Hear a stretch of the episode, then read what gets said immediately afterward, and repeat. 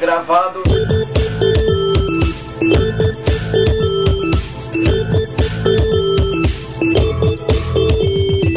What is the brother? Fala aí, meus voltadores. Aqui é Heitor. E aqui é Berardo. E dessa vez estamos de volta aqui com a nossa trilogia de recomendações do podcast. Yep. E aí, Bera, tem alguma coisa pra recomendar e alguma coisa idiota pra recomendar no início? É, tem um joguinho de celular do que você cria um Kitulio e é meio que um Tamagotchi de Kitulio, recomendo. Eu não sei o nome decorado. Caraca. Procura criar Kitulio Tamagotchi, alguma coisa assim. É, né? Quando eu não tenho nada pra recomendar no início, parece que é melhor a gente pular essa parte, né? De nada, pessoal. Eu sei que vocês estão agradecidos no fundo. Tô ligado, eu. Mas é isso aí, né? Mais um episódio da trilogia de recomendações. Dessa vez, mais quatro recomendações assim saindo do forno pra vocês. Então aproveitem.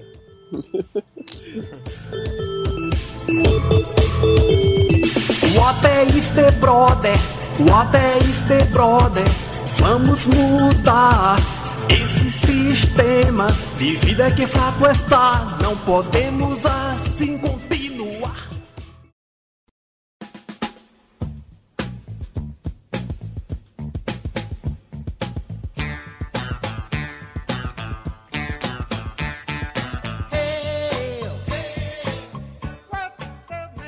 Então, Berardo, a primeira recomendação que eu tenho hoje é não beba e faça um podcast depois.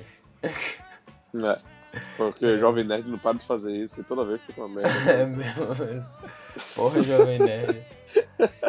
Tá foda aí, velho. Tá foda. Não tá Não, dando não.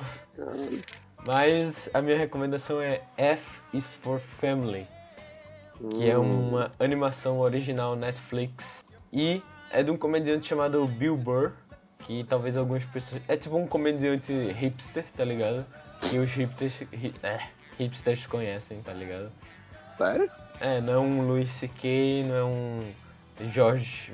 Jorge o quê mesmo? Jorge. Tá ligado, né? Aquele Jorge, o velhão. Na verdade, acho que não. É George Klein, sei lá. Acho que é George Klein, alguma coisa assim. Mas não é nenhum desses dois, é um. É um, um comediante hipster. Que poucas pessoas. Eu realmente nunca ouvi falar desse cara, eu acho. Ok, mas. É, Bill Burr ele também tem um especial de stand-up comedy no Netflix. Quem não tem, né? É, né? Mas é, ele também tem essa animação que é F is for Family, tem uma temporada que foi ano passado que estreou. É sobre esse cara, que é o Bill Burr, né? Que, se eu não me engano, o nome dele também é Bill. Não sei se é Bill Burr, mas provavelmente não. É, eu não lembro muito bem, faz um tempo já que eu, que eu vi essa série, mas eu acho que é Bill. E de qualquer, mas é um, esse cara, né? Esse pai, é, marido e tudo que mora nos anos 70. Tá vivendo nos anos 70, né? Não mora nos anos 70, eu acho. É, Ah, ele mora lá nos anos 70. e tem três filhos, né? O filho mais novo, a filha mais nova e o filho drogado, como sempre, né? A gente falou em um dos episódios aí. Acho que foi o episódio. Não sei se foi o, o, o 4. Foi algum episódio aí, um dos primeiros episódios que. Do podcast que a gente sempre fala que tem. Sempre tem o filho drogado, tá ligado? Lógico. Mas de qualquer forma, foi. é, eu sou filho único. É, foi o. É esse cara que vive no. E, e, tipo, a sinopse. Quer dizer, a sinopse não, mas assim, o que o Bill Burr falou, tá ligado? Que o que o F for Family é. É, é tipo a história de, uma, de um pai nos anos 70 que é o. onde tudo era livre, tá ligado? Você podia bater nos filhos, assim, né? Entre aspas. Amém. Você podia, você podia falar palavrão e no, na TV sempre tava passando filmes de ação mega violentos que ninguém achava que era mega violentos, tá ligado? Mas de qualquer forma, tem a nossa querida Laura Dern também. Que Lord dele. é, participa, mega amiga aí do, do nosso querido David Lynch também. Participou de vários filmes dele. Parcialmente assim conhecida. Eu acho que não é tão hipster quanto Bill Burr, mas não sei se é mega mainstream também. Ela participou de tipo uns filmes famosos, tipo aquele A Culpa é das Estrelas e Ah, que assim. É, ela era a mãe lá da, daquela. da principal. Ah, Ela, ela faz esses papéis assim, ela faz, faz esses papéis de coadjuvante em filmes mega famosos. De qualquer forma, é, é um- uma animação muito. Tipo, a direção de arte dele assim faz mesmo você se sentir que você tá nos anos 70, tá ligado? uhum. É um, a abertura também é genial. Tem aquela música Come and Get Your Love, é, que também tem no Guardiões da Galáxia e tal, essas coisas assim. E é uma música muito, muito dos anos 70, pelo menos pra mim, representa isso aí. Vai ver, pelas coisas que eu vi, me faz representar os anos 70, mas eu não sei. Me julguem. De qualquer forma, é. é F's for Family, além de ser, assim, não é a coisa mais engraçada do mundo, sabe? Não é, não é tão idiota quanto é, American Dad e Family Guy, tá ligado? E não é tão exagerado assim ou escrachado que nem South Park. Mas é engraçado de alguma forma, só que eu acho que essa não é o propósito de F's for Family. Ele é mais uma. Eu acho que. Eu sempre achei que precisava mais disso, tá ligado? Esse negócio assim, uma comédia que não fosse bem um- o propósito dela fosse ser uma comédia em si, mas assim, uma coisa que. uma comédia que representasse algo maior, sabe? Eu acho que isso é até comum entre, tipo, comédias universalmente aclamadas, tá ligado? Porque todo mundo acha comédias muito boas, alguma coisa assim. Acho que a maioria das comédias que são consideradas muito boas tem mais a oferecer do que só risadas, tá ligado? É, eu também acho, mas é difícil achar isso por aí. É, eu não sei porquê. Mas de qualquer forma, é, ele. Eu não sei bem o propósito dele, é difícil falar o propósito dele porque. porque ele é uma comédia. Só que assim, você consegue ver que é mais do que só a comédia, que nem. Que nem tu falou aí, que nem eu falei. Isso é nobre de, de se pensar.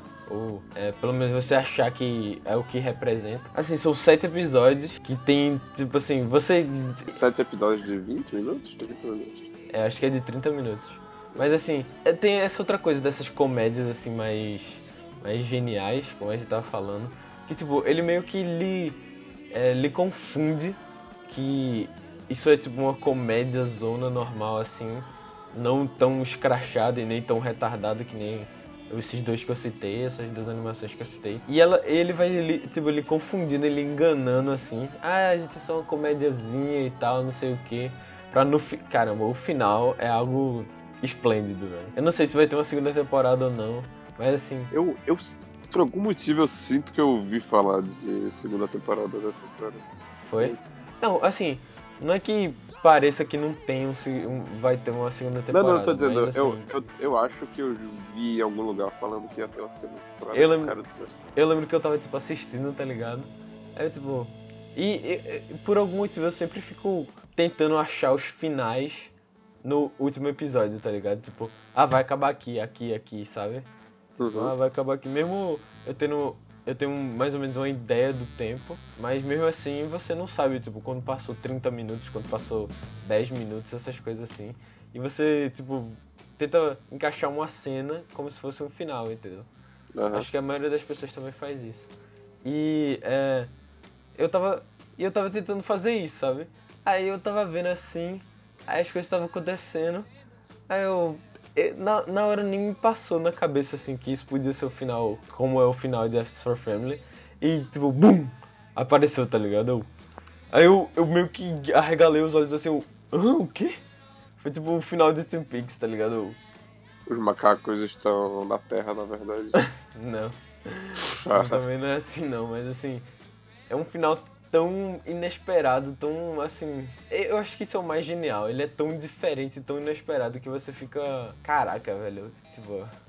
Você sabe que aquilo ali não é só uma, uma comédia que vai ser esquecida daqui a um tempo, sabe? A propósito, no sarau de, dos melhores do ano que a gente fez, é, eu tava, a gente tava falando sobre as melhores séries, eu dei a melhor série como True Detective, a segunda temporada, porque foi tipo uma das poucas que eu tinha visto na, é, na- em 2015. Mas foi porque eu esqueci de F is for Family. E definitivamente F is for Family é bem melhor do que a segunda temporada de True Detective. Sério? Tu gostou da segunda temporada de Detective? Eu gostei, eu gostei. É, não é tão horrível quanto todo mundo fala. Eu achei bem legal, mas F is for Family é no nível de genialidade que é pra pouco, sabe? É tipo. Eu não tô dizendo que é tão genial quanto a primeira temporada de True Detective, mas é aquela coisa, sabe? Você, você sabe que aquilo ali não é só. Não é só um, uma. Paradinha um- especial. é, um au- audiovisual, entendeu? Aquilo ali é algo a mais. É... Que nem eu tava falando, te falando sobre Kendrick Lamar. Você sabe que aquilo não é só uma músicazinha, um álbumzinho, entendeu? Você sabe que tem algo a mais naquilo ali. é- Aquilo é arte na música, entendeu? Arte de verdade. Ok, né? Pode ser.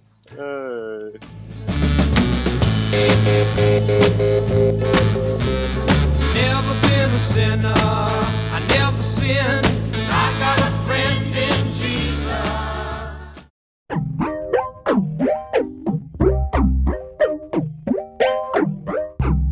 A minha recomendação, então, de novo, mantendo o tema que nem no primeiro episódio, só que acho que depois cagando ele na segunda recomendação.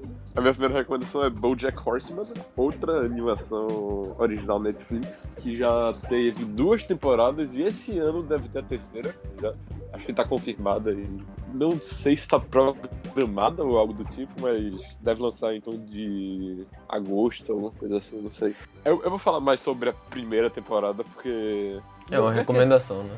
É, é uma, é uma- primeiro é uma recomendação e fica mais fácil de falar sobre a primeira temporada. E segundo, porque eu gosto mais da primeira temporada. A segunda temporada também é muito boa, só que a coisa que eu mais gosto do Bojack Horseman e que eu costumo gostar em qualquer tipo de coisa que eu vejo, e eu- eu acho que eu já falei em alguns momentos aqui, alguma coisa do tipo, é que eu, eu adoro personagens que você pode é, sentir que eles são humanos no nível tipo eles têm falhas e forças pessoais e coisas que separam eles de outras pessoas e coisas do tipo. E Bojack Horseman é, é quase uma piadinha ruim que... Eu, eu não sei o quão conhecida é a série, mas basicamente... Eu acho que bastante, né? Tipo, porque foi a primeira série de animação do Netflix e foi um. Eu, Uma aí tá, eu não sei, eu. Na época que lançou foi mais ou menos um big deal. Eu lembro de, tipo, ver um pouco as pessoas falando sobre. Acho que nos Estados Unidos é, tem uma audiência. Quer dizer, Netflix, né? Tem uma, tem uma base de fãs razoável. Mas aqui no Brasil eu, não vi muita gente comentando sobre. E sei lá, eu acho esquisito porque a série é. Nossa, muito, muito, muito foda. E faltando aqui, é tipo, a história é sobre um Antes de tudo, deixa eu começar com a ideia básica de que os personagens na série, muitos deles, não todos, são animais antropomorfizados. O protagonista é um cavalo que anda sobre duas patas e tem várias características humanas, mas tem, bem, a forma de um cavalo, né? E eu acho que. Claro que em alguns momentos ele usa os animais como piadas ou como características claras de tipo, sei lá. É, o- tem um produtor de Hollywood no. É, que é uma tartaruga de tipo. que tem, sei lá, mais de 150 anos, meio que representando. tipo, como os produtores de Hollywood já estão ficando caducos e meio que sem noção, assim. Tirando essas coisas assim, o cavalo eu não vejo tanta. que é o protagonista, eu não vejo tanto significado, alguma coisa assim. Eu acho isso bem, bem, bem legal.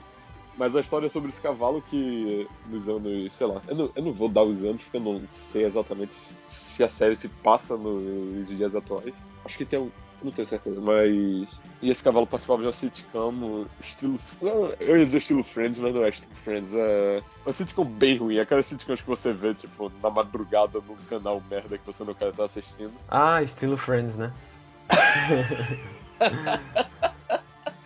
É, exatamente. É. E é, a história de esse cara tinha essa sitcom, só que depois que ela acabou, por alguns motivos, ele nunca mais conseguiu trabalho, ele só ficou vivendo da fortuna que ele fez na sitcom, porque astros de séries assim fazem dinheiro absurdo por episódio, enfim. É. E aí ele só, ele só do dinheiro que ele fez com essa série e não faz nada de produtivo e não tem nada pra fazer. E ele só faz, sei lá, meio que passar os dias dele meio deprimido assistindo. E, sei lá, eu acho que eu vou falar um, é, um pouco sobre que o personagem protagonista está deprimido, alguma coisa assim, mas não é algo que a, a série. A série não. não sai do caminho dela para te dizer que o personagem está deprimido, algo do tipo. Geralmente eles entregam isso em forma de um autodepreciativo, algo do tipo. Ele fazendo um, uma pequena piada assim sobre como ele odeia a situação em que ele tá, alguma coisa assim, em vez de realmente, que é geralmente como a maioria das pessoas lida com a situação delas, em vez de, tipo, realmente tá naquele estereótipo de pessoa triste, deprimida, não sei o que, tipo, ah, cara, como eu odeio minha vida, não sei o que, algo assim. Nesse ponto da vida dele, ele tá tentando escrever um, um livro biográfico sobre as experiências dele, tudo que ele fez, só que ele, como bom procrastinador, eu falei errado isso, pro é, dá pra entender. Né? É, eu, eu, sinto que eu botei um R a mais aí onde eu não devia. Procrastinador. Mas... Procrastinador. Isso. Talvez eu tenha falado certo. Ele não, não consegue sair da zona de preguiça dele para fazer qualquer coisa produtiva com a vida dele. Ele acaba. Ele não, né? A empresa para que ele tá escrevendo, que é engraçado e triste ao mesmo tempo, que é um pinguim que tá à beira da falência com a empresa dele ele contrata uma escritora fantasma que vai falar com o personagem Bojack. Não, não falar, mas tipo, viver com ele, passar tempo com ele e falar sobre as memórias dele e tudo mais, para conseguir escrever um livro sobre a vida dele. Só que isso acaba, pelo menos toda essa sinopse, é mais uma forma de conectar os personagens e deixar eles interligados, mas não é a fórmula principal da série inteira. A série inteira basicamente se passa com episódios no começo mais individuais e depois que vão ficando cada vez mais contando uma história maior. E no começo você tem coisas como você aprende que ele tem um colega de quarto que colega de quarto na verdade um vagabundo que mora com ele que também não faz nada, só que acontece que ele não teve uma série, então ele não tem dinheiro, mas que acontece que tá na mesma situação do Bojack. Ele revê algumas das é, algumas das pessoas do passado dele envolvidas com a série e tudo mais assim. E depois ele vai cada vez mais trazendo esse passado dele pro presente e fazendo com que ele tenha que lidar com isso. E tira muito drama disso. Por mais que no começo, acho que uns três ou quatro episódios, seja principalmente comédia. É aquela comédia, que eu falei, é autodepreciativa e com algumas coisas tipo que você pensa, ok, isso é engraçado, mas ao mesmo tempo tem alguma coisa aqui, tá ligado? Só que com o passar do tempo ele vai soltando cada vez mais a comédia e vai se aprofundando mais no drama e nos personagens e na forma como eles se relacionam entre si. Tem vários personagens coadjuvantes que vão ficando cada vez mais interessante, sei lá. É... Tem um personagem que é o cachorro, que é um, um ator que participou de uma série que é basicamente um plágio da série do protagonista, só que com um cachorro. Tá e aí, no, no começo ele é meio que. Ele, ele, é meio que vendido como esse cara. Tipo, ele é esse. Ele é o cara legal, tá ligado? Meio otáriozinho, só que ele. Ele é um cara meio descolado, assim, e que não se preocupa muito com as coisas e tudo mais. E no começo, o fato dele ter essa personalidade é meio que vendido como. Ah, ele só é um cara, tipo, que não é legal citar ao redor, tá ligado? Porque ele é chato e. Boçal. Ele, ele é boçal e, tipo. Ele, é simplesmente confortável estar ao redor dele, porque. Não, não é que ele seja boçal por propósito ou algo do tipo, mas é só o jeito dele de ser. E aí, com o passar do tempo, você, a partir do momento que você entende esse personagem e a série consegue te demonstrar o que esse personagem é a personalidade dele, ele começa a botar mais nuance nele, tipo. Ele começa a ter um relacionamento que você vê. Cada vez mais o relacionamento vai ficando cada vez mais complicado e, tipo, mostrando que ele, apesar de, sei lá, ser meio que despreocupado, o cara descolado, não sei o que, ele também tem as preocupações dele, por mais que ele mantenha para ele mesmo e não fale para outras pessoas. É, o, eu sinto que eu não tô conseguindo vender a parada tão bem porque faz algum tempo que eu vi e porque eu eu, não, não consigo... eu achei, eu achei legal assim a ideia, tipo, é como se fosse o que você não vê dessas desses, desses atores assim, desses, tipo, os atores de Friends mesmo. Só Jennifer Aniston que funcionou. E o resto eles estão. Olha lá, né? Jennifer Aniston É, não, mas daquele assim- jeito. É. Eu sei, ela faz filme ruim, mas ela tá bizilionária, tá ligado? Os Aham. outros só tão tipo, meio milionários, tá ligado? Nem devem ter tanto dinheiro quanto eles tinham na, na época, assim. Né, Porque- Definitivamente não.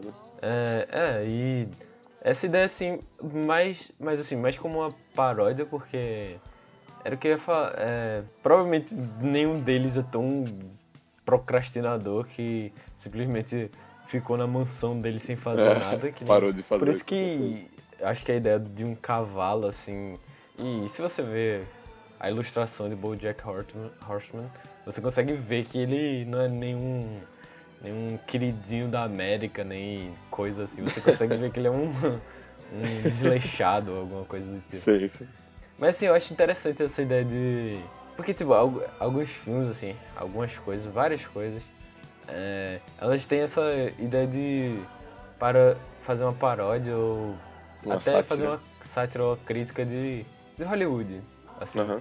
E o estilo de vida, o Hollywood como Hollywood mesmo. Tipo, Boulevard. Como é? Sunset Boulevard. Tu sabe o. Crepúsculo dos Deuses. Estilo dos deuses. Ou senão, alguns dos filmes de David Lynch, que é Lost Highway e Cidade dos Sonhos. E Lost Highway e Estrada Perdida, né? Ele sempre tem. Eu sempre acho interessante esse negócio assim de tipo. É engraçado que eles fazem isso em Hollywood, entendeu? É como. Uhum. Eu, sempre, eu sempre achei estranho, assim, tipo. Eu sempre fiquei pensando, será que Hollywood, assim, o ser Hollywood, o senhor Hollywood, tipo, chega assim e fala. "É, isso é meio esquisito, mas assim, só pra não dizerem que eu sou chato, eu vou deixar, tá ligado? Isso. É. Não, é porque. Eu, eu sei, a ideia é realmente interessante agora que tu falou assim, mas. O, o que eu não tô conseguindo vender da série, eu acho, é porque essa é a sinopse básica da série e é bem interessante. Só que ela é tipo o foco durante três ou quatro episódios da primeira Hum, temporada. saquei. E a, e a partir daí, eles simplesmente viram um estudo de vários personagens, tanto do protagonista quanto dos coadjuvantes, de várias situações, tipo. E coloca os personagens em várias situações interessantes que faz você conhecer eles e fazer. Vira mais um estudo de personagens mesmo e de relacionamentos entre personagens de diferente personalidade do que só uma sátira, tá ligado? Tô ligado. Então, é. Ele não, acaba virando meio que um drama no meio da comédia. Eu entendi, tipo. Eu acho que. é, Eu não vi Bojack Horseman, mas tu falou bastante que é mega legal e genial assim.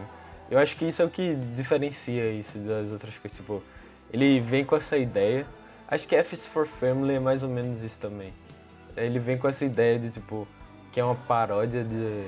De sei lá, de um. Um Joey da vida, tá ligado? Ou senão um Chandler que não deram certo e tal, mas assim, uma mega paródia mais escrachada.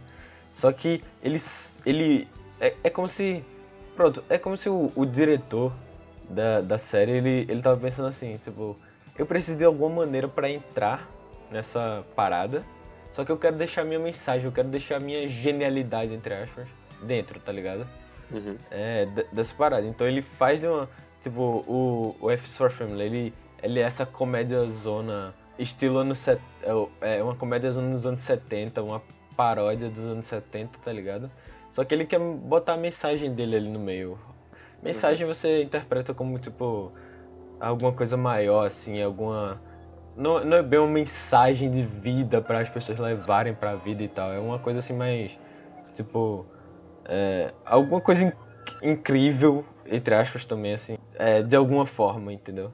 Alguma ideia ou al- um ideal, ou se não, só um twist, alguma coisa assim, entendeu? Sim, mas de qualquer forma, é. Entendeu, né? Tu entendeu? É essa mensagem ou essa a- agenda maior, tá ligado? Que ele quer mostrar, sacou? Aham, entendi, entendi.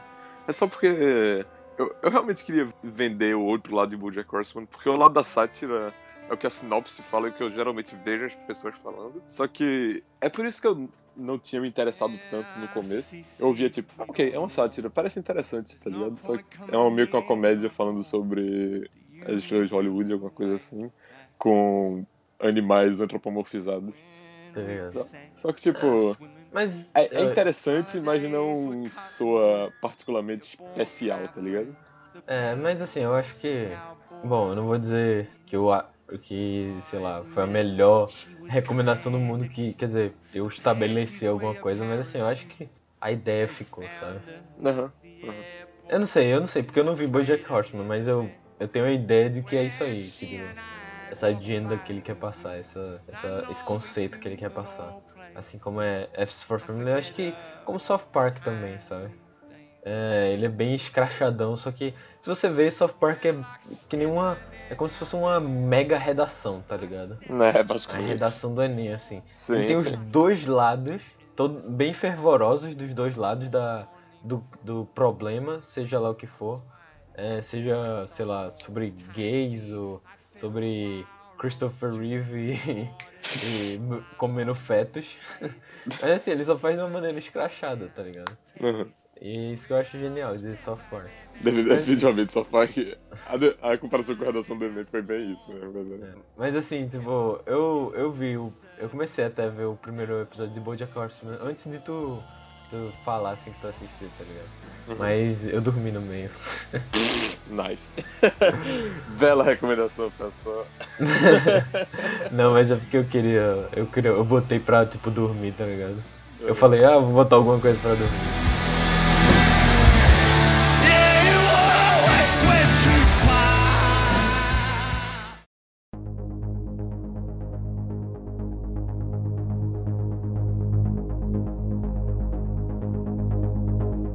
Beleza, e finalmente parece mais exclusivo do que é, mas finalmente eu vou recomendar um jogo aqui.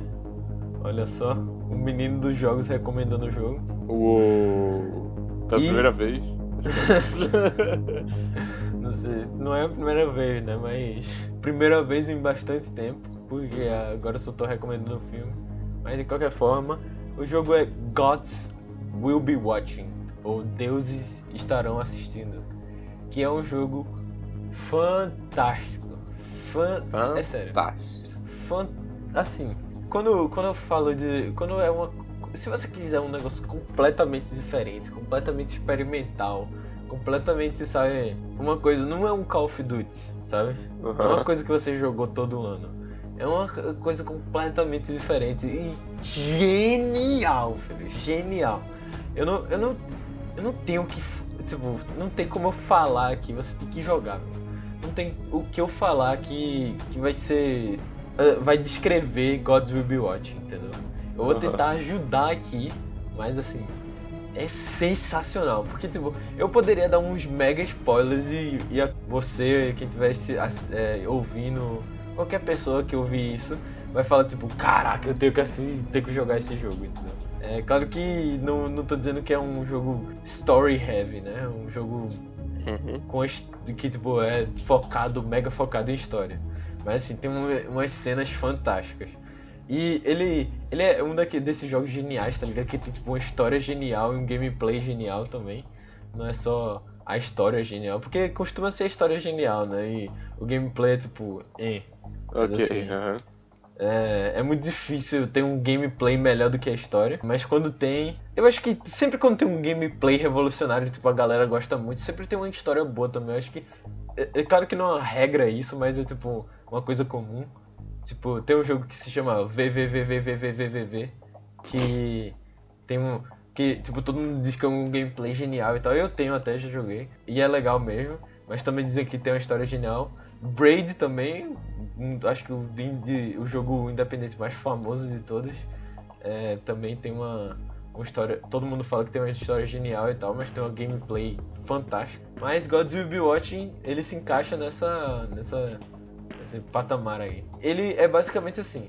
Tem até uma demo, se você procurar assim na internet, uma demo assim no de HTML mesmo, tá ligado? Você pode jogar no browser. Mas a ideia é que são tipo o jogo é jogado em fase. Você não tem, você tem um principal e tal, mas assim você joga com é, as pessoas do mal e do bem assim. É meio que você vai fazendo a história. é Quem, quem é o. Quem tá mandando ali na parada na hora, entendeu? Não sei se é bem isso, mas assim. É, é como se você fosse ver uma cena, entendeu? E a parte mais interessante é sempre a que você tá jogando, entendeu? Vamos dizer assim, uma cena do filme. Tem uma parte assim no God of Watching que é uma, uma cena de tortura, entendeu? Uhum. E você joga como o cara que é torturado. E você tem que tipo, fazer as escolhas lá, tipo assim, ah, isso, isso e tal, sabe? Não falar as, as informações si- sigilosas, essas coisas assim, tentar enganar o cara. Mas tem uma parte também que você vai contra esse cara que é o principal, entendeu? Você é tipo os inimigos ali, sacou? E, e também é bem legal. E se você. Nessa hora você tá tipo meio que. É um jogo que não se prende ao personagem. né? É. Você tá, você tá meio que tentando hackear um negócio lá e você tá meio que tentando tirar a, a senha, descobrir a senha de alguma forma. é, tanto torturando os, os prisioneiros ali da, da. que você tá numa nave, né? Quanto é, tentando achar assim pelos lugares e enquanto você tenta fazer que a polícia não é, disfarçadamente mate alguém do seu, da sua equipe ou joga uma granada assim de um jeito estratégico que só pegue nos inimigos e tal. Sabe, tentando fazer aquela outra parte do, do que a polícia tá fazendo. Enquanto a polícia tá tentando negociar a parada ali, você tá tentando é, não deixar que isso aconteça, sacou? Ok, entendi. Pronto.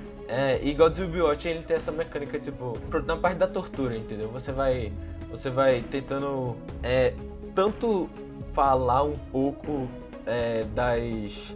Da, da, da informação pra você. pra o, o cara não, não lhe bater tanto. Ele, ele todo dia ele, ele, o cara vem. Porque essa fase, tipo, ele passa por vários dias, entendeu?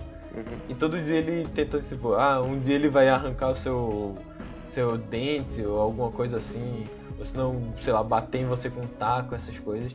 E você, tipo, é, é basicamente assim, são três opções, cada opção, claro que é, tem uma, uma questão narrativa ali, entendeu? Tipo, não é só tipo sim, não e talvez, sacou? Uhum. É, é tipo um isso ou aquilo outro, ou se não, é isso mesmo, entendeu? Uhum. É. Ou seja, a primeira opção ela fala tipo, ah, é, eles estão escondidos não sei aonde, entendeu? A nossa base está escondida não sei aonde. Aí o cara não faz nada com você. Aí tem a outra que você tenta confundir ele, a outra você tenta. é, você mente totalmente, essas coisas assim. E você espera que ele acredite, tá ligado? Uhum. você tá com o seu parceiro lá, aí você. O seu parceiro pode morrer, tá ligado? Ou perder o braço, essas coisas. Tem uma coisa genial também que.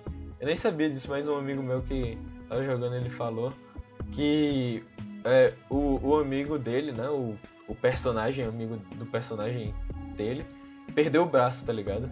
Uhum. E tem uma parte que você tá preso num, num Ártico, tá ligado? Numa caverna, é de gelo, e ele tá com o braço mecânico. E ele consegue escavar mais rápido por causa desse braço mecânico, entendeu? Uhum. E se ele não tivesse perdido o braço, ele não conseguiria é, escavar mais rápido, sacou? Uhum. Tipo, eu- isso eu achei completamente genial, tá ligado? É, uma consequência pode lidar. É como se fosse um adventure game, só que levado num nível mais. um nível maior. Assim, quer dizer, um adventure game desse de escolha, que nem da Telltale, né? Uhum. Mas assim, a maioria dos é, adventure games modernos de hoje em dia, né? Eles são bem pesados nessa questão de escolha. Que é, já que ele é bem mais simples, ele não é uma mega história contada em 30 ou 15 horas, tá ligado? Uhum. É tipo, são acho que no máximo assim umas 7, 8 fases que conta essa história. Ele, ele consegue trocar mais as consequências, entendeu? Ele consegue. Ah, se esse cara morreu ali, vai mudar bastante coisa. Esse cara sobreviveu ali, vai mudar bastante coisa, entendeu? Uhum. Esse cara perdeu o braço, vai mudar, mudar bastante coisa. Por, ele ser menor. É, essa, essa, esse é o gameplay.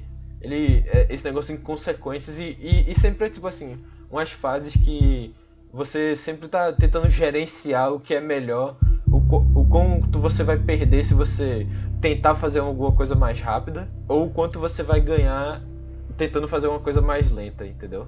Uhum. Sacou? A história é muito boa, não, não tem como descrever assim sem dar spoiler. Essa gameplay mega diferenciada, sabe?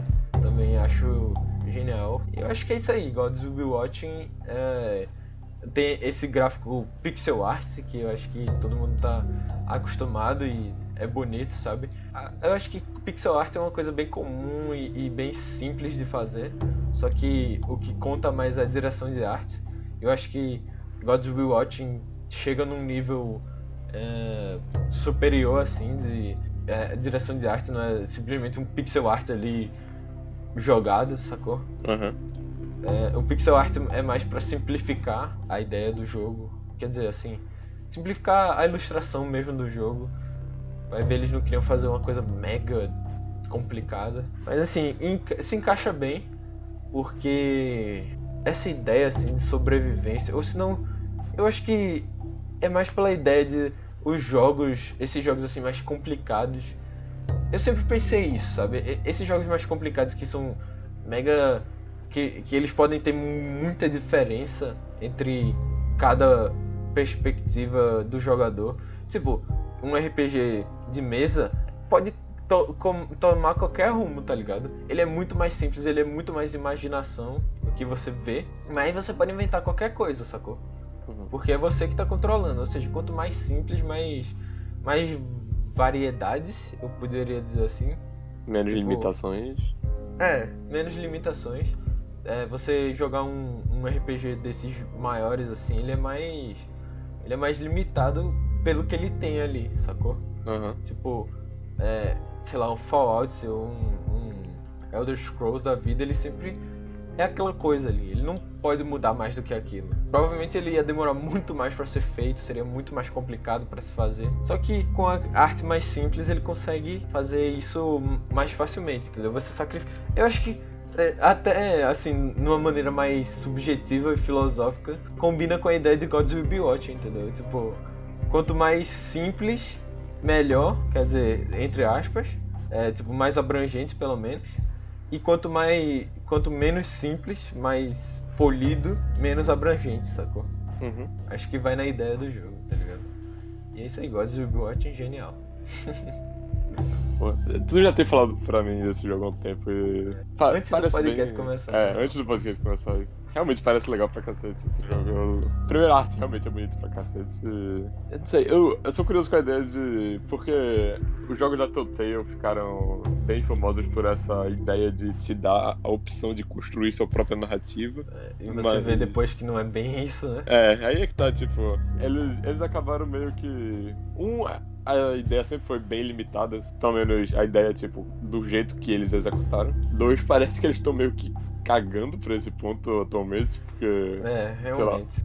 Acho que al- alguns jogos deles já, eu já ouvi falar que é indiferente as escolhas que você faz. Sei lá, ver um, ver um jogo que consegue pegar isso e fazer uma parada tão absurda assim. Realmente ver pequenas coisas terem um payoff, terem um. Tipo, o cara perdendo um braço pra É, depois aí. conseguir fazer alguma coisa. É bem legal mesmo. Isso, isso realmente é genial. É, é sério, eu lembro que o meu amigo me falou isso e meus olhos brilharam.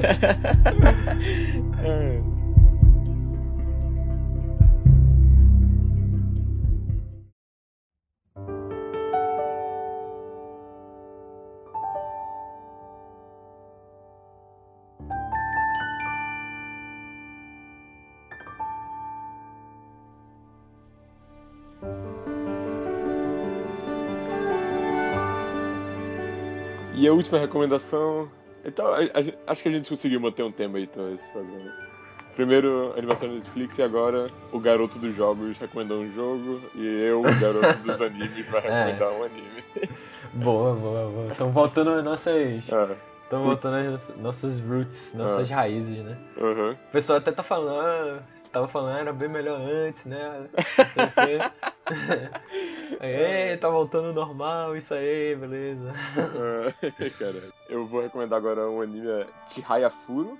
Deixa eu falar mais ou menos de novo isso e deixar claro como se escreve. É Chihaya, C-H-I-H-A-Y-A, Furo, que é a pronúncia brasil- brasileira, é a pronúncia japonesa de Furo. Ou seja, Uhum. é, sei lá, cheio. Chihaya é a personagem principal, a protagonista.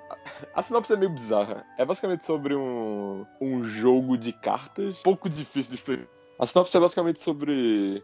Ele, ele começa bastante. Na ele não começa assim, mas. Gira em torno de um jogo de cartas chamado Karuta, que é, é um pouco difícil de explicar porque é alguma, acho que é completamente diferente de qualquer outro esporte que eu já tenha visto, assim. É basicamente. Como, é que eu explico isso rápido? Vamos dizer, você tem um baralho, várias cartas. E as cartas têm poemas escritos nela. E aí você tem dois baralhos. E o poema é dividido em duas cartas. Uma que uma pessoa vai ler, a pessoa vai pegar a primeira a carta do baralho da primeira parte do poema, vai começar a ler. O jogador tem na sua frente várias cartas com as segundas partes de todos os poemas que estão no baralho da pessoa que está lendo. E eles precisam é, reconhecer a primeira parte do poema, ver a segunda parte do poema que está na carta na frente deles e tocar nela antes do oponente. Então, É tipo um Cards Against Humanity, só que Mega Power. só, só Tá ligado, né? de- Cards Against Humanity. Sei lá, a única parte parecida com Cards Against Humanity é a parte em que você pega uma frase, no caso um poema, e separa em duas cartas.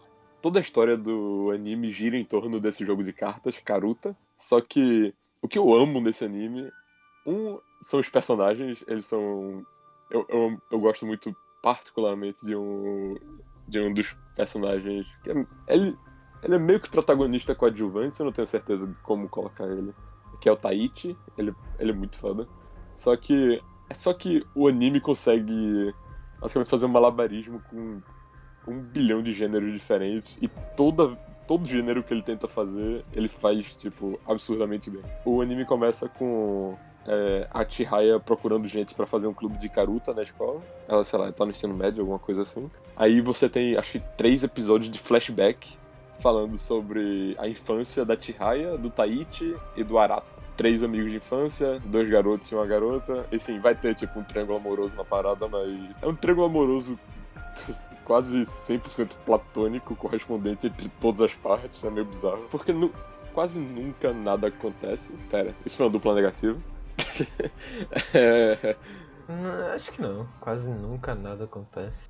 Ah, Não. porque porque aí quer dizer que, nunca nada. tipo, acho que quase sentido, nunca na nada acontece. Quer dizer que quase sempre algo acontece. E que é exatamente o contrário do que eu quero dizer. Eu tô- Tudo bem, mas acho que dá pra É, entender. foda-se, na então. real. É, toda a parte de romance é muito boa, principalmente porque acho que Chihaya um dos, uma das poucas coisas que realmente conseguiu me fazer chipar algum casal, coisa do tipo. É, que derrota. É, não, eu admito com orgulho. Taichi e Chihaya. 10 de 10. Taichi e Raya. É assim que se faz? Fudei, porra. É assim que se faz, então. Isso. Não, tem que, tem que combinar os nomes. Então, né? Taichi e Raya. Pronto, então. Sou mestre nisso já. ah, é. Já dominou todos os. Os poderes aí do. Que merda. Mas... Então, você tem esses três primeiros episódios como flashback falando sobre amizade, basicamente. Que é muito, muito bom. É, tipo, ele, ele trata as crianças de uma forma. Eu. Sei lá, Chihafuru, geralmente. Porque. Só pra. Eu não gosto de falar de notas, de números assim em geral, quando eu tô recomendando alguma coisa ou qualquer coisa do tipo. Sei lá, geralmente pra mim, a coisa que faz a diferença de um 9 pra um 10, tipo, de uma coisa ótima pra uma coisa, tipo, absurdamente genial, fantástica pra mim, são as pequenas coisas que me tocam, tá ligado?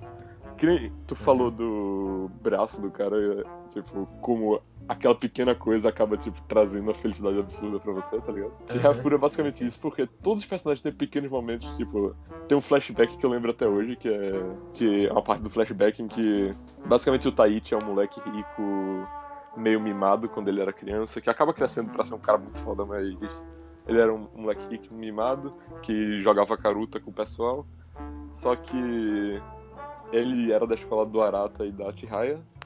Só que ele acaba, por ser de uma família mais rica e os pais dele terem. Acho que a mãe dele em especial.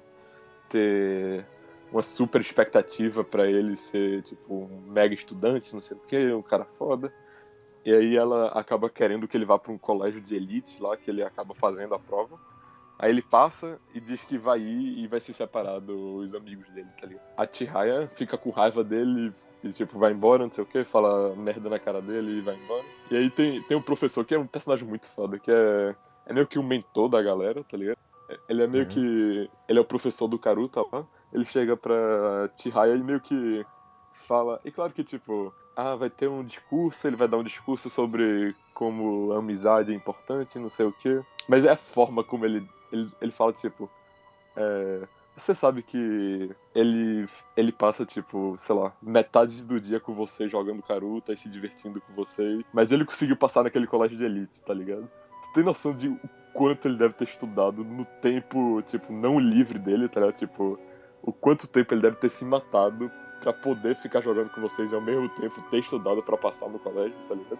E, e é É. tipo, ele, ele não entrega. Ele, ele não diz, tipo, de uma forma. Ele não tenta julgar a pirralha e nem o. que não entende exatamente a situação, tá ligado? E nem. Uhum. E ao mesmo tempo consegue soltar a, a sabedoria. E esse professor acaba passando essa, tipo, sabedoria pra menina que não sabe das coisas, né? Que, sei lá, deve ter uns 8 anos de flashback, sei lá quantos anos ela deve ter. É, sei lá, ela é criança ainda. É, sei lá. Eles são bem crianças. Oito anos de idade? É, não sei, não, eu Caralho. chutei um número, mas. Peraí, mas oito anos é, ela, mega ela é bem criança, criança né? mesmo, tipo, sei lá, não deve ser muito mais que isso, não. E tipo, é, sei lá, é só uma coisa tão compreensiva, tá ligado? É só ver os dois lados e entender todas as pessoas envolvidas na situação e tentar é, entender as dificuldades de cada um, tipo, e passar isso pra próxima pessoa. Eu acho isso muito foda. E tem, tem várias coisas dessa ao redor da série. Não, não só isso, mas toda vez que a série tenta fazer algo de um gênero diferente, ela acaba fazendo muito certo. O romance funciona bem, principalmente porque o romance é meio que não é forçado como romance. É meio que é, eles são amigos, sei lá, eles querem ficar juntos e aí disso surge, tipo, é, o romance. Não é, não é muito forçado, é uma coisa que surge espontaneamente da amizade que já tinha sido estabelecida antes. Tem a parte de esportes, que sei lá, acho que a partir do. Porque eu acho que ele passa um tempo. Porque nos primeiros episódios eles até passam um tempo mostrando os personagens e estabelecendo os personagens, é, apresentando personagens novos que vão ser importantes. Mas sei lá, eu quero dizer, perto do episódio 8, 9, alguma coisa assim. A série tem 26 episódios, eu acho. É, perto do episódio 8, 9, alguma coisa assim. É um mega campeonato de esportes que acaba envolvendo, tipo, estratégia pra caralho, tensão foda, é, competitividade pra cacete. De, de um esporte que você não tá nem um pouco envolvido, porque não faz parte do seu mundo, tipo, 99% de certeza. Acaba surgindo, sei lá, dos personagens e da forma como ele apresenta o esporte em geral. E ele continua, tipo, com o tom de esportes até, até o final da primeira temporada. Segunda temporada, mais ou menos, a segunda temporada dá uma freada mais nisso. Então, tudo isso que, ela- que ele faz, ele faz absurdamente bem. Acima de tudo isso, ele tem, tem um dos meus personagens favoritos de animes e mangás, que é o Taichi lá. Que é o cara que eu já tô falando aqui, que eu shippo ele com a Chihaya forte. E... e... É porque ele é um personagem tão, tão bem desenvolvido, tão. Você consegue entender tudo que ele tá passando. Ele, tipo. Ele passa por tanta merda, tanta dificuldade, tanta. Porque, como ele entrou nesse colégio de elite quando ele era, quando ele era criança, agora quando ele tem, tipo, sei lá, 16, 17 anos, ele tenta voltar o, o Karuta, só que ele tem, tipo, anos perdidos de experiência atrás da, da Chihaya e de outras pessoas, tá ligado? Então, ele, tá, ele é sempre, tipo, o underdog da parada da série. Porque, por, por mais que ele tenha as forças dele, e a experiência e inteligência dele, não tem a habilidade e experiência de jogo adquirida pra parada. E aí, tipo, a, a relação dele com o, mentor dele é foda pra caralho. Tem, uma cena que é absurda, que é. É porque basicamente pra você. O Karuta tem divisões. Tipo, divisões A, B, C, D, sei lá. Acho que vai até D ou E, alguma coisa assim. E ele, ele é tipo. Ele tá na divisão B, enquanto que alguns outros personagens coadjuvantes importantes até estão na divisão A. E ele tá bem ainda. Então pra você.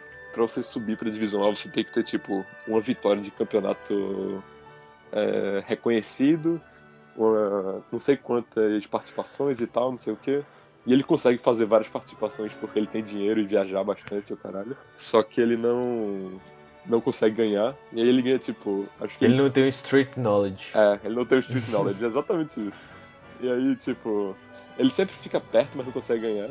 E tem uma, tem uma cena, tem uma cena muito foda que é que o mentor finalmente fala pra ele, tipo, ah, é, você sabe, eu posso te passar pra primeira divisão, pra divisão A. Você já, tipo, já chegou tão perto, olha, já fez tanta coisa, bicho. Puta que pariu, só, só deixa eu te passar na moral. E tipo, é é porque eu não lembro exatamente a forma, mas tudo isso se passa, tipo, num, numa estação de metrô completamente escura com os dois sozinhos, com, tipo, alguns metrôs passando vazios, tá ligado? A, a cena como ela é. A direção da cena é foda pra caralho. E aí ele fala tipo, não, mas eu não. é, eu, não vou conseguir vender a cena com o peso dramático que ela tem, porque isso é meio que o culminando o arco do personagem dele. E que, tipo, ele, ele simplesmente. Porque ele usou o Karuta meio que pra chegar perto da Chihaya. Porque ele tava afim de ficar com a Chihaya, ele queria namorar com a Chihaya. E, sei lá, eu não- sei como botar Uau. isso. né? Foi Ele ficando. queria namorar Ele a queria Chihaya. segurar a mão da Chihaya. queria dar Caralho. E aí, Eita, cortou valendo agora. ainda bem.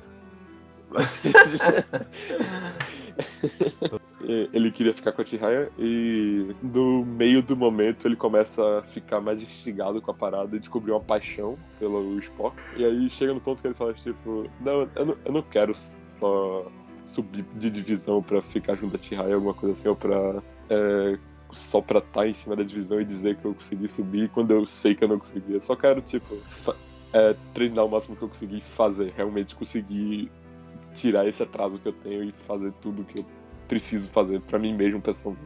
É, é tipo, esses pequenos momentos, todas essas coisas assim são culminando a coisa. No, provavelmente um dos meus animes favoritos. Provavelmente não, definitivamente um dos, meus- um dos meus animes favoritos.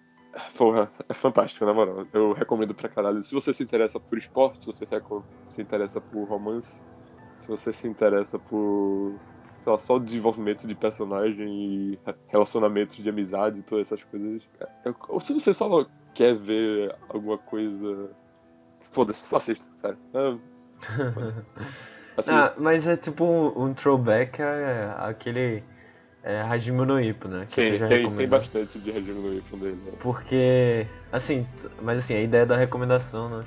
É, se você assistiu, sei lá, Hajime no Ippo ou não, provavelmente você vai gostar também, já que Berardo assistiu os dois e gostou. Paga o pau pros dois, fortes. É, Então, tá. Hajime no Ippo é bem mais engraçado do que Chihafuru, então ele meio que, sei lá, ele meio que troca a comédia por romance. Então, se você prefere comédia e não viu Hajime no Ippo ainda, pelo amor de Deus, vai ver Hajime no Ippo. Se você prefere romance, você assiste Chihafuru e depois você assiste outro. Os dois você tem que assistir. É, e outra coisa, né? Tipo, tem gente que tem preconceito, principalmente com comédia. ou, com romance adolescente. Mas se é bem feito, sempre é bom. Aquele filme. É, As Vantagens de Ser Invisível é uma comédia de romance adolescente. Culpa. É, a comédia das estrelas também, mas não é tão, tão bom assim. Eu, eu tava brincando, o romance provavelmente é a parte que eu menos gostei de A Culpa das Estrelas. Eu- Eu sei. É, mas assim, eu gostei bastante do, da parte de romance, assim, de As Vantagens de Ser Invisível. A vontade e de ser invisível é muito bom. ele, ele se trata de assuntos modernos, tipo homossexualismo e... Sexualidade é raça. Oi? Homossexualidade. Homossexualidade, é, sei lá. Mas você entendeu. De qualquer forma, eu, é, tipo, eu acho que seria interessante, mas, mas porque eu tô confiando em tu, sabe? É, nessa questão de, tipo, do romance. É, eu acho que não ia ser qualquer idiotice. Mas pode ser legal, sabe? Eu acho que pode ser legal. E eu também acho interessante Cards Against Humanity. Se for uma versão melhorada de Cards Against Humanity, então deve ser legal. É foda. Recomendo paca. Pronto. Então, beleza. Assistam aí.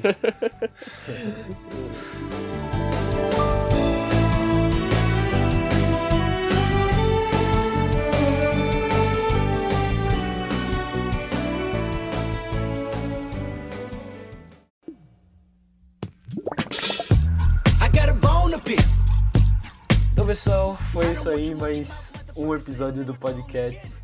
Voltando com força aí. Já duas semanas, hein? Que coisa, hein? Doideira, doideira, doideira. Mas é isso aí, né? No, no próximo episódio. Não vou prometer nada. Mas vai ser a conclusão da trilogia da recomendação, hein? E vai ser doideira mais ainda, hein? Que pariu. É isso aí, pessoal. Lembrando, sexta-feira tem mais. E até a próxima. Nossa, tu parece um MC merda de rádio agora. Vai, valeu e até a próxima. Falou. Falou. But a rapper with a ghost rider. What the fuck happened? Oh no! I swore I